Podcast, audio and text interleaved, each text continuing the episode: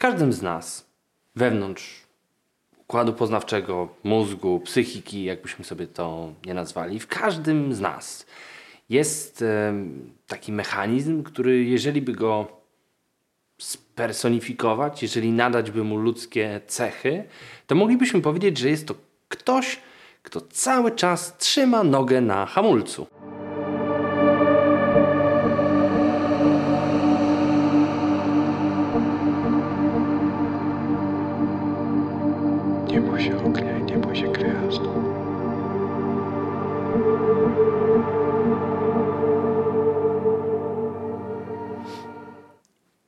Ten nasz wewnętrzny mm, zatrzymywacz hamulcowy, czy jakkolwiek by go nazwać, ma bardzo ważną funkcję.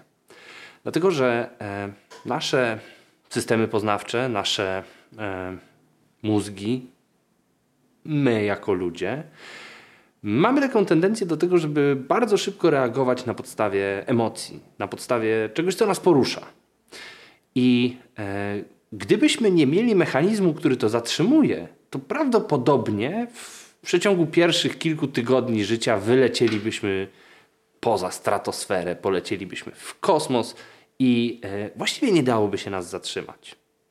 Ten mechanizm pełni bardzo wiele ważnych funkcji ochronnych. Wyobraź sobie taką sytuację, w której na przykład coś cię bardzo przestraszy. Na przykład e, perspektywa zbliżającej się oceny, hospitacji, e, jakiejś prezentacji, w której wszyscy będą patrzeć na ciebie i oceniać to, co robisz. To uczucie jest tak silne, że gdybyśmy za nim poszli, to nigdy więcej nie wrócilibyśmy do miejsca, w którym pracujemy, nigdy więcej nie spotkalibyśmy się z kimś, kto mógłby nas w jakikolwiek sposób ocenić i nigdy w życiu nie pokazalibyśmy tego, co tak naprawdę potrafimy. Ten zew to ucieczki, to e, ta chęć do tego, żeby uniknąć sytuacji oceny, musi zostać zahamowana. Ktoś wewnątrz nas, spersonifikowany ktoś, musi nacisnąć na hamulec, powiedzieć hola, hola, hola, hola. To nie jest tak straszne, jak nam się wydaje to nie jest tak niebezpieczne, jak mogło ci się wydawać na samym początku. I pewnie ten ktoś skieruje cię w stronę jakiegoś argumentu. Ale zwykle po prostu wyciszy uczucia, które się w tobie pojawiają. To działanie ma nas ochronić przed spaleniem się, nawet nie przed wypaleniem, tylko przed spaleniem się w każdym zadaniu, które się pojawia. Dlatego za każdym razem, jak coś zaczynamy, w którymś momencie pojawia się moment, kiedy mówimy sobie, a może by nie. Natomiast ten mechanizm, jeśli pozostaje nieuświadomiony, działa też wtedy, kiedy nie powinien. Działa też wtedy, kiedy chcielibyśmy, żeby nie zadziałał. Działa wtedy, kiedy się rozpędzamy i chcielibyśmy się dalej rozpędzić, a tu nagle ktoś mówi hej, hej, hej, hej, hej. Powolutku. Ten mechanizm przyszedł mi na myśl wtedy, kiedy zacząłem myśleć o tym, e, dlaczego nauczyciele się nie wypowiadają. Albo dlaczego wypowiadają się w taki sposób, jak się wypowiadają. To znaczy e, nie w trakcie zajęć, tylko wtedy, kiedy ich o coś zapytać. Na przykład wtedy, kiedy przyjeżdża e, kamera z mikrofonem z telewizji, wtedy, kiedy występują publicznie. Mówią w sposób bardzo mm, bezpieczny. Żeby nie powiedzieć e, hmm, tak uniwersalny i tak szeroki, że de facto nic nie mówią. I myślę sobie o tym, że to inne nic nie mówienie niż to nic nie mówienie, które słyszymy u y, celebrytów, polityków itd. Tak Więc dzisiaj chciałem się trochę nad tym zastanowić i y, zobaczyć, co myślisz na ten temat. Bo zobacz. Y, często w osobach, które uczą, powstaje frustracja. I ona powstaje z klasycznych powodów. Duże klasy, mało czasu, y, nie ta podstawa programowa, roszczeniowi rodzice, trudni uczniowie, niewspółpracująca poradnia i niekończąca się litania.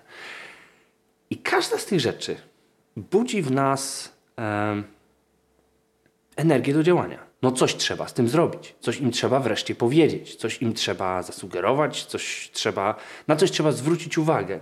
Nawet jeżeli to ma być zwrócenie uwagi pod tytułem E, rzucam kamieniem w szybę, żeby ludzie zobaczyli, że tam jest budynek.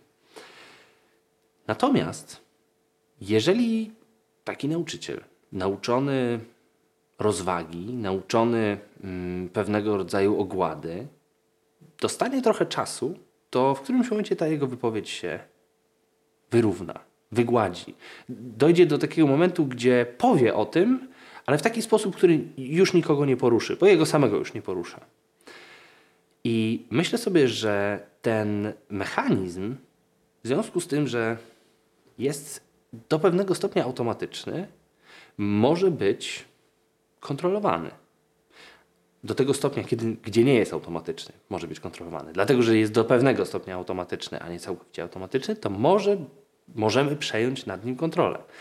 I jedną z ważniejszych rzeczy, która pojawia się wtedy, kiedy próbujemy przejąć kontrolę nad naszym wewnętrznym specjalistą od hamowania, jest yy, wysiłek.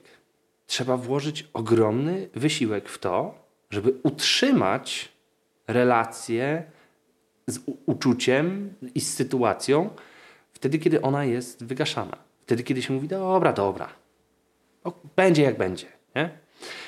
E, to trochę tak jak ruszyć samochodem z zaciągniętym hamulcem ręcznym. To nie jest tak, że się nie da. Tylko to nie jest ta jazda, której byśmy oczekiwali. To nie jest ten rodzaj przyspieszenia, to nie jest ten rodzaj przyjemności z jazdy. Więc myślę sobie o tym, dlaczego ten hamujący głos tak sprawnie działa. Przecież to nie jest tak, że nauczyciele za każdym razem są merytorycznie, głęboko i yy, od razu krytykowani za to, co robią. Bardzo często mijają długie miesiące, zanim ktoś się zorientuje, że coś, co robią, jest nie w porządku, albo że po prostu nie odpowiada tym, którzy się uczą, ich rodzicom, środowisku itd. Tak w związku z tym, skąd to się bierze? I jedną z tych rzeczy, które e, przychodzą mi do głowy, to pewnego rodzaju archetyp mędrca, milczącego mędrca. Kogoś, kto jeśli przemówi, to tylko w bardzo ważnej i ostatecznej sytuacji, żeby ochronić przed e, czymś tragicznym.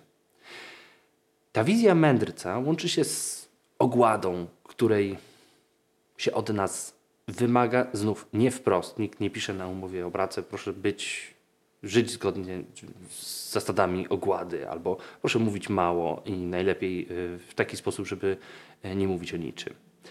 Natomiast my gdzieś odczytujemy trwający sposób komunikowania się, który jest właśnie taki wyciszony, y, taki e, zrównoważony. I to powoduje, że mm, nasi uczący się też się wyciszają. I też jakby zaczynają żyć zgodnie z tymi zasadami ogłady. I zaczyna być fajnie, bo cicho, bo spokojnie, bo e, bezpiecznie. Natomiast ten sygnał, że chyba teraz mówię o czymś niebezpiecznym, Chyba teraz mówię o czymś e, kontrowersyjnym, chyba teraz mówię o czymś, co mogłoby komuś sprawić ból. Ten sygnał nie jest weryfikowany. To znaczy, ja tego nie powiem. W związku z tym ja się nie dowiem, jaka jest faktycznie reakcja ludzi, którzy mnie słuchają na to, co ja chcę powiedzieć. Bo wyobrażam sobie, że nie byliby zadowoleni. W związku z tym zaczynam żyć w pewnego rodzaju wyobrażeniu o świecie, a nie w tym świecie. Bardzo często jest też tak, że wtedy, kiedy e, wytworzymy sobie ten świat, to wewnątrz nas funkcjonuje bardzo sprawny mechanizm powstrzymywania się od wypowiedzi. Powstrzymywania się od wypowiedzi znaczących. Bo to wcale nie znaczy, że nauczyciel milknie. Absolutnie nie. Bardzo często mówi jeszcze więcej, żeby tylko nie było słychać tego czegoś. Natomiast jeżeli robimy to przez długi czas, przez długi czas hamujemy swoje wypowiedzi, hamujemy je w taki sposób, że albo mówimy coś, co nic nie znaczy, albo nie mówimy nic, to wzmacnia się nasze wyobrażenie o świecie, to, które nas zatrzymuje.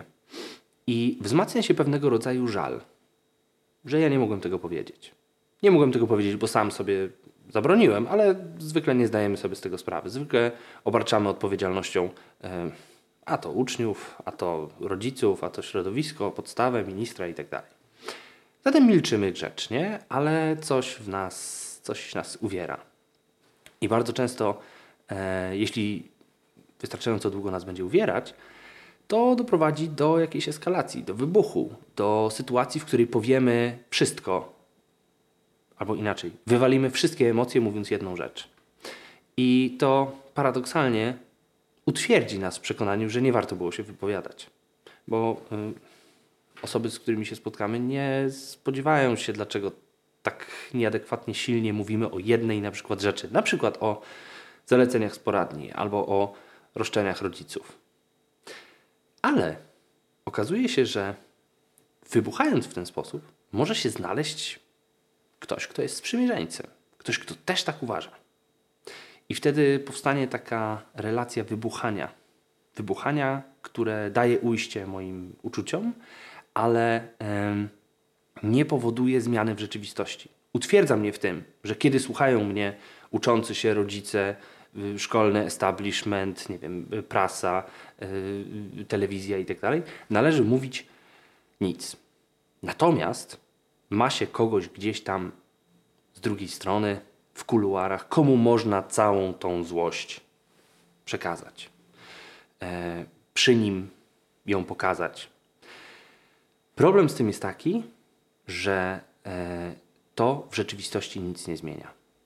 Nasz specjalista od hamowania zyskuje po prostu nowe wytłumaczenie dla swojego działania. Nie mówię i nie buduję całego tego argumentu po to, żeby spowodować, że pójdziesz jutro do szkoły i powiesz wszystko, co myślisz. Natomiast zastanawiam się i zachęcam do zastanowienia się nad tym, e, co się dzieje we mnie przez niemówienie rzeczy, które przychodzą mi do głowy. To nie chodzi o to, żeby to wywalić, tylko chodzi o to, żeby to na przykład wypisać sobie w tajni swojego gabinetu i przyjrzeć się temu. Czego ja nie mówię? Co ja zyskuję przez niemówienie tych rzeczy? E, co tracę przez niemówienie tych rzeczy? I e, czy osoby, które uczę, z którymi się spotykam na co dzień, faktycznie zareagowałyby tak niechętnie i tak skrzywdzone by się poczuły, jak mi się wydaje.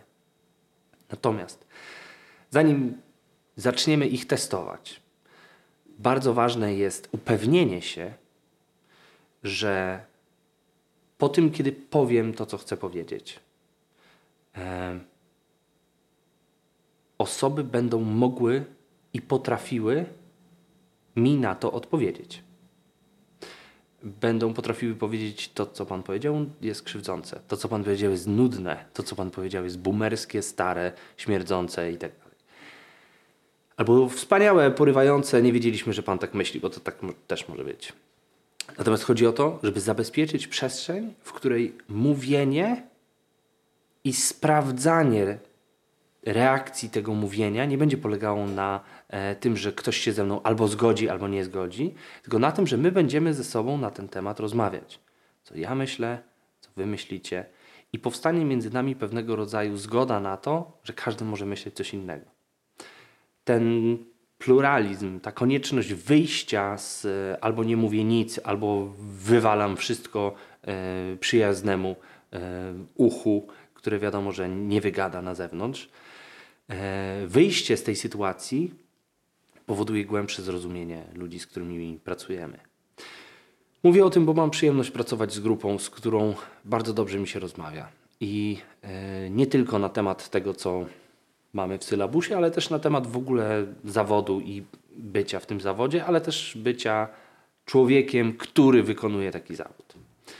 E, zachęcam do refleksji na temat mówienia i niemówienia, dlatego że mam poczucie, że przez niemówienie e, powstrzymujemy pewnego rodzaju dyskusję, która e, mogłaby się odbyć, a tak naprawdę się nie odbywa, bo uczestniczą w niej tylko osoby, które nie mają refleksji na temat tego, co mówią.